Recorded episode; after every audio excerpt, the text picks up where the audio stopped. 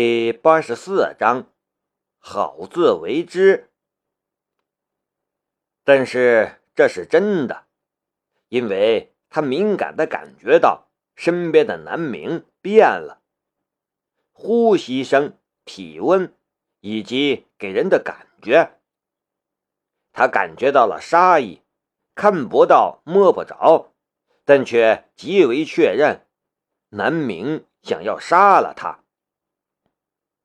不，不可能，老板，你在开玩笑，对不对？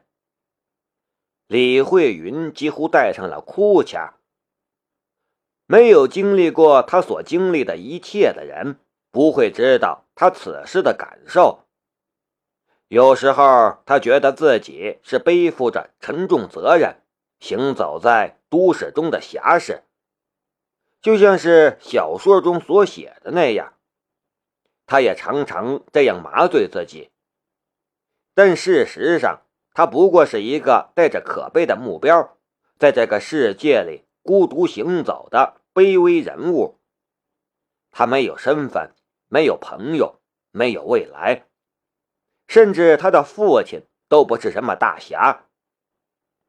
就像是当初的杨过，在铁枪庙里知道了自己的父亲杨康。其实是那般坚定的一个人，死亡只是咎由自取，整个世界观都崩溃了。但他一开始就知道，一开始就是崩溃了的。而南明就像是小说里的吸毒，就算是全世界都觉得他是坏人，但是对杨过来说是好人就够了。更不要说南明其实是郭靖，大好人、大侠士，是杨过最期望能够获得认同感的人，甚至最终成为的人。对李慧云来说也是如此，就算只是南明一点点的关心，对李慧云来说也已经够了。尽管他只是南明生命中的一个过客，连百分之一都占不了，如此渺小，渺小到随时都会被无视，随时可以被遗忘。但是齐明来、南明，甚至讨人厌的铁蛋儿，对他来说都意义重大。这一切的一切，在将死之前。他甚至不曾意识到，但这一瞬间，似乎一切都崩塌了。李土斌是个人渣，这种人渣就该死。就算是再来一百次，我也会杀了他。南明的声音非常冷，黑暗似乎总是能让人显现出另外一面。老板杀了父亲，现在也要杀了我了。李慧云闭上眼，她突然觉得自己该认命了。这世界上竟然所有人都想要杀自己，孙三儿想要杀他，毒猴子想要杀他，就连南明都想要杀他。或许自己也是人渣。人渣就是该死，那我就死了吧。李慧云闭上眼，不许动，放下武器！一声大喝传来，外面仓库的大门口，几束强光手电的光芒照射了进来，那是陈伟的声音。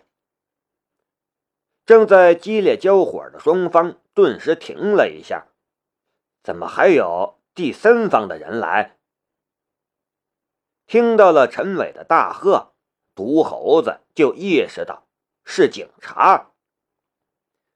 我操你妈的孙三儿！你竟然和条子合作！这是毒猴子的第一反应。孙三儿自己也愣住了，怎么可能？他不是把那些条子都干掉了吗？怎么还有？今天晚上的这一切，似乎都因为某个未知的原因，完全变了样子。但那又怎么样呢？只要是在晚上，再多的警察他也不怕。他孙三儿是被称为暗夜君王的男人。陈伟曾经对南明说过：“这世界上好人与坏人其实很好区分。好人也会有坏心思，也会有邪恶的思想和冲动，但他们总是能在关键时刻制止自己。办案时，他遇到了很多事儿，有些善良的人。”不管承受了多大的不公，多大的痛苦，也不会去犯罪，更不会去迁怒给别人。而有些凶残的人，尽管只是一点点痛苦，也要转嫁给别人。只是通常善良会被当作是懦弱，而凶残被当作是勇敢。李慧云闭目待死，突然觉得。身边一松，绑住他双手的绳子竟然断了。有那么一瞬间，南明确实有一种冲动，想要杀了李慧云，一了百了。但他终于还是克服了自己的冲动。退缩是另一种勇敢，意味着南明已经决定了接受现在放走李慧云将承受的所有后果。拿懒神黑卡切断了绳子，南明想要说什么，但最终只有一句话：“好自为之。”然后南明抓住身旁一根木棍，身形慢慢消失。再生猛的汉子也比不过枪炮的威力，再牛逼的好汉也敌不过一大堆警察，更不要说。在这群警察里，还有隐藏着獠牙的恶狼。毒猴子一开始还凭借自己的身手，借着障碍物东躲西藏，狭窄的空隙让警察甚至来不及开枪，就被他打倒在地。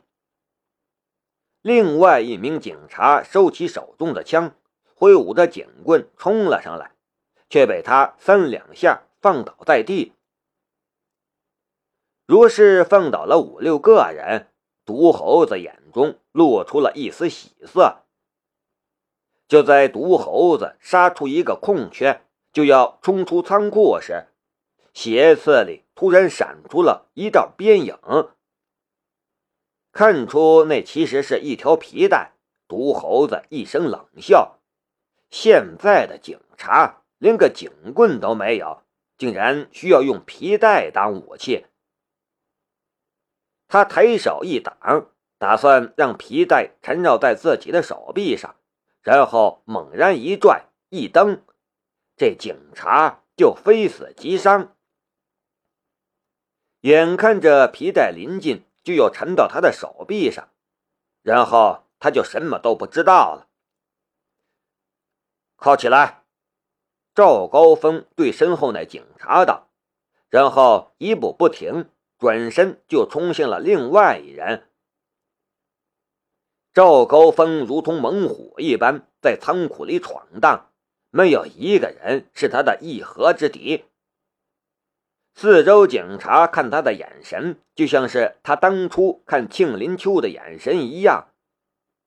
他终于明白，当初庆林秋的强大来自何处。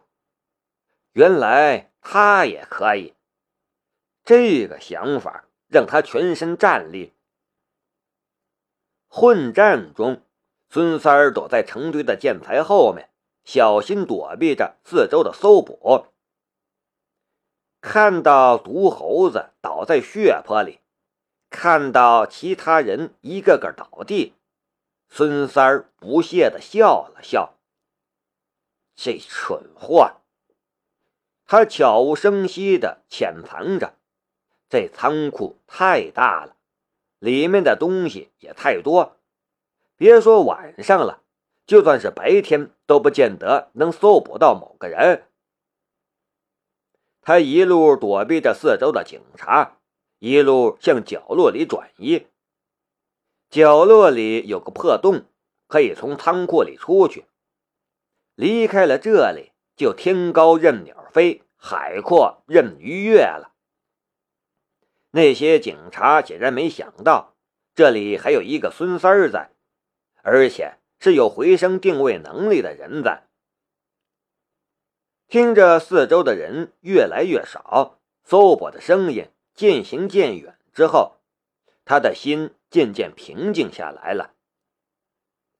李慧云已经死了，毒猴子也被抓了，他没必要在这里和这些条子们拼个你死我活。